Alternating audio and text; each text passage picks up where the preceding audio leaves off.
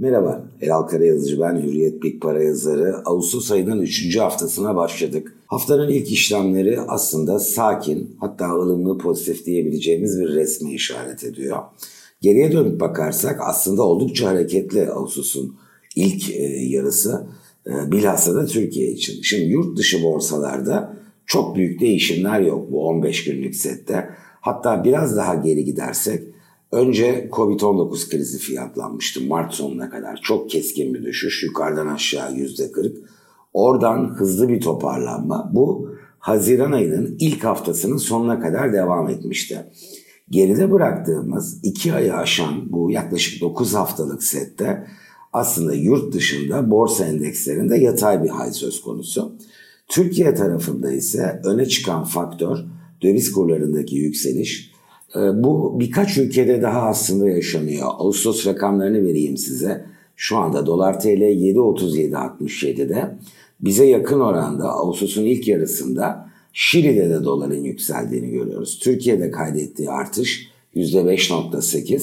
Şili 5.4 ile bu 15 günlük sette e, Türkiye'yi takip ediyor. Brezilya'da 3.9, Güney Afrika'da 1.7 diye gidiyor. Ama şu gerçeğin de altını çizelim. Dolar ne dünya genelinde yükseliyor, aksine gelişmiş ülkelerde zayıf, değer kaybediyor. Ne de tüm gelişen ülkelerde yükseliyor. Az sayıda gelişen ülkede yükseliyor. Bunlardan biri Türkiye ve en çok kaydettiği artışın da Türkiye'de olduğunu not edebiliriz. Borsa tarafı aslında Temmuz sonuna kadar e, borsa iyi performans kaydetmişti ve e, yurt dışındaki muadillerinden hiç geri kalmamıştı. Fakat kur artışındaki hızlanma ile birlikte 1200 puandan hızlı bir şekilde BIST 100 endeksinin Ağustos'un ilk haftasında 985 e, puana kadar gerilediğine şahit olduk. Oradan hızlı bir geri dönüş ve bu haftanın ilk yarısında devam etti bu. 3-4 gün içinde 1126 puan test edildi. Son iki gün primin yarısı neredeyse hafta içinde kaydedilen primin geri verildi ve 1083 puana borsa geldi. Şimdi elimizde ne var Ağustos değişimlerinde %4'e yakın gerilemiş bir borsa İstanbul ve %6 kadar yukarıda olan bir döviz sepeti. Merkez Bankası'nın toplantısı elbette çok merak ediliyor. Nasıl bir karar alınacak? Türkiye nasıl bir e, para politikası izleyecek? Bunun muhtemelen yurt içi birçok varlıkta etkilerini göreceğiz ki tahvil faizlerinde de çok önemli bir yükselişle karşılaştık. E, hafta içinde bu cephedeki fiyatlamayı da muhtemelen aktörler takip edecektir. Geçen haftaya yurt dışında damgasını vuran bir gelişme Amerikan tahvil faizlerindeki hızlı yükseliş oldu. Bir anda e, 0,56'dan 0,71'e kadar 10 yıllık en e, gösterge kabul edilen, takip edilen cephede bir faiz artışı oldu ve bunun biz özellikle altın cephesine yansımasını gördük negatif. 2075 dolar zirvesini takiben altında 1943 dolara kadar %6,5 yukarıdan aşağı Amerikan faizlerinin bu yukarı yönlü hareketine bir e, cevap geldi, bir reaksiyon görmüş olduk. Yurt dışında gündemde aslında birçok faktör var ama bence en öne çıkaracağımız şey virüsün yayılım hızı. Evet bir salgın başladı. Bunun zaten etkilerini gördük, görmeye devam ediyoruz. Şu anda piyasa aktörleri e, bu salgının devam ettiğini zaten biliyor e, ve bu salgının yayılım hızını dikkatle takip ediyor. Fransa'da örneğin geçen hafta biraz hızlandığını gördük.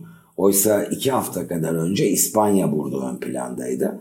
Şimdi İspanya'da yayılım hızı daha normale yakınsarken biraz Fransa öne çıktı ki Cuma günü İngiltere hemen Fransa ile ilgili bir e, tedbir kararına imza attı. Bu da hem Avrupa borsalarına gün özelinde satış getirdi hem de iki ülke arasında yeni tartışmaları beraberinde getirdi.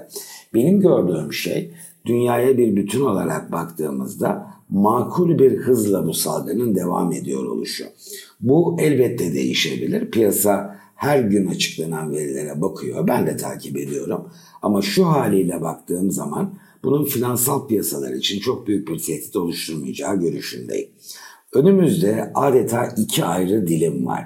Biri aslında Kasım ayının ortalarına kadar olan bölüm. E, ki işte Ağustos ayının biz ortasına geldik. Yaklaşık 3 aylık bir set. E, bence bunu ayrı düşünmek gerekiyor. Kasım ortasından itibaren olan bölümü ise e, daha farklı bir yere koymak gerekiyor. Çünkü yurt dışında biz Haziran'ın o ilk haftasını takiben başlayan 9 haftalık sette prensip olarak yatay bir seyre şahit olduk. Önümüzdeki 3 ay bunun tekrarlanma ihtimali bence bir parça daha önde. Belki bu 3 aylık setin içinde geri çekilmeler de görebiliriz. Ama bu gerçekleşirse muhtemelen yurt dışında birçok aktör bunu alım fırsatı olarak görecektir. Kasım ortasından itibaren hem Amerikan seçimlerinin geride kalacak olması hem de o tarih itibariyle eğer halen gelmemiş olursa ki pekala gelebilir bu haber, e, virüsün salgı bu Covid-19'un tedavisine yönelik somut bir gelişme gerçekleşmemiş olsa bile artık çok takvimi yaklaşmış bir pozitif beklenti olacaktır Kasım ortasında. O yüzden ben prensip olarak Kasım ortasından itibaren belki Ocak sonuna belki daha ileriye Nisan sonuna kadar olabilecek çok pozitif ikinci bir rally dalgasının olasılığını dünyada yüksek görüyorum. Bu Türkiye'ye de yansıyacaktır. Önümüzdeki 3 aysa daha her yönde harekete müsait ama varlık fiyatlarında geri çekilmeler yaşanırsa bunun geçici kal kalacağını daha ihtimali yüksek verdiğim bir resimle karşımıza duruyor.